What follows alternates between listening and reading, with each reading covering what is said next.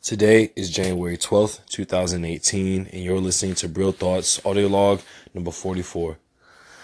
Alright guys, so I'm uh, pretty psyched. Had my first Spanish lesson today, and it really made me realize that sometimes before you are able to crawl, you have to like roll on your back for a few months as a as a baby, you know? And that's basically where I'm starting at when it comes to Spanish. I thought that maybe I'd be able to crawl, but no. Um, after talking with her, she was like, yeah, I think you need to start with the alphabet.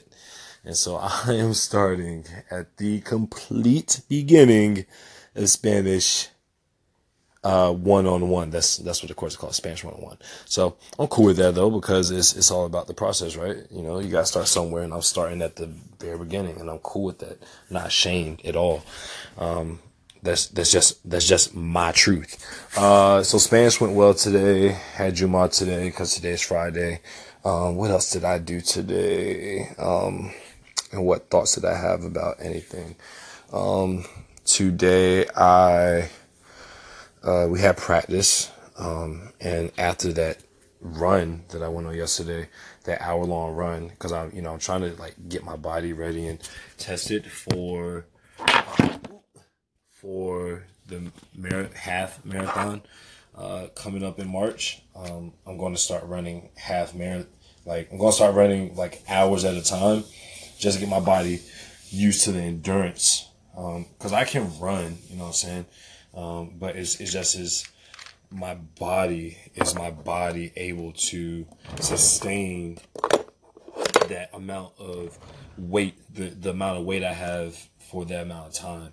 Um, and speaking of weight, uh, I need to actually lose a little bit of weight so that the run will be easier on my on my body. Because right now, like, I'm not fat or anything, but it's like, you know, my um, my legs are killing me, but more so like my ankles killing me. And I think it's because, you know, um, my my body's out of alignment. So a lot of my weight is going on my right side when I run, and that's causing me to put extreme pressure on my ankle, and um yeah it's it's killing me today. And I even noticed it while I was running yesterday, um just the the pain that I was experiencing. Um but I I wanted to set a certain goal to get six miles done, and I got five point nine done in an hour, which some people probably listening to say, oh, oh my god, he's such a pussy. But um, that was that was my attempt at Donald Trump voice, because you know how he goes. Um, but no, I'm I'm I'm proud of that time, and honestly, that's the longest I've ever ran sh- continuously without it being soccer. So I personally am very satisfied with um, with that. Actually, I'm about to put on my Do Mode shirt because I am getting ready to go to an event. It's a pop up shop from. Uh, This guy, Kendall, whom I met at Homecoming, um, he has a small clothing brand called Three Scoops, you know, Three Scoops um, clothing brand, uh, and they're all about comfort, relaxation, and, um, was it like maneuverability or something like that? It's comfort, relaxation, and, hold up, got the card, nope, that's not it. That ain't it. That ain't it either. No, no, no, no, no, no, no, no. I actually need to keep Atkin, Atkinson's card. Um, comfort, realization during any situation.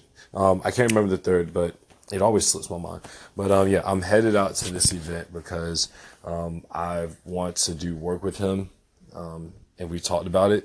But I figure, hey, if I go up to this pop-up shop, if I take my camera with me and I just do a little bit of something with him, then maybe something can work out. But if not, then, I mean, that's cool. But um, I'm going to go there. I'm going to shoot a little bit. I'm not even going to take the mic. I'm going to just take the camera, and I'm going to take my um my light so that I can get something going and see what happens. I'll take the footage. I'm gonna, I'll use it um as basically bait.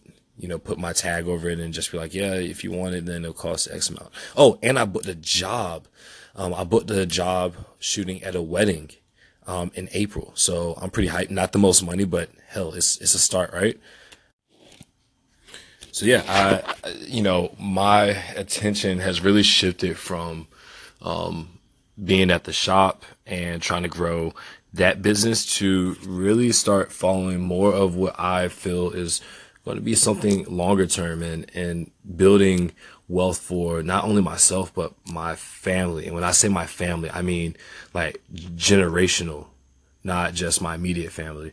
And I think as an African-American in America, well, African-American, um, that's something that has been very hard for us to realize as a community, um, to establish generational wealth. Uh, when, when you consider the fact that literally less than two hundred years ago, a matter of fact, less than one hundred fifty years ago, um, one hundred, uh, one hundred, yeah. All right. So we'll say less than two hundred. So I think it's like less than one hundred seventy years ago. You know, my great, great grandparents at some level were, um, enslaved, and it's been very hard since. You know, this is only three generations we're talking people. Um, it's been very hard for African Americans in general to create generational wealth. And of course you have your, you know, your select few, but when you take the few that have been able to do it and you compare it to the, to the lot of us within this country, is very, very slim and, and far and few in between. So that's my goal as an African American, is to help my family now, right? Um, as I've been doing, um, to create this, this, independence, and to create this, um, what would be a future empire, a, a, a inside empire, right? Where, you know, like my family owns a, a bunch of, let's say we own a bunch of, um, car washes, or we own a bunch of, uh, laundromats, which for me, like owning a laundromat is one of the things that I really want to achieve. I actually want to own a lot of laundromats. Um, because I see them as just, I, there was a time where our, our washer was broken, and for months we were using, um, the local laundromat, right? I hadn't had to do that since I was like really young. But what I, what I started to under, understand and what I started to realize is that there are so many people that don't have access to a washer or dryer in their home. And so for those people, using a laundromat is key. And I mean, I was one of those people, like, hey, I'm no better than anybody. That was, that was key. And I, and I realized that. And so I saw an opportunity where it's buying a, it's buying into a business, right? Where you know what all your overhead costs are up front. You have your washer, you have your dryers, you have, you know, like your T Vs, you have your A C, right? But if you can find somebody to partner with that, say, actually likes to fix washing and dryers, now you're in business. You know, there's more profit involved, so on and so on. But I, I digress. The point of that is to say that when I die, I want to be able to leave my children something more substantial than just a business. I want to leave them a piece of this world.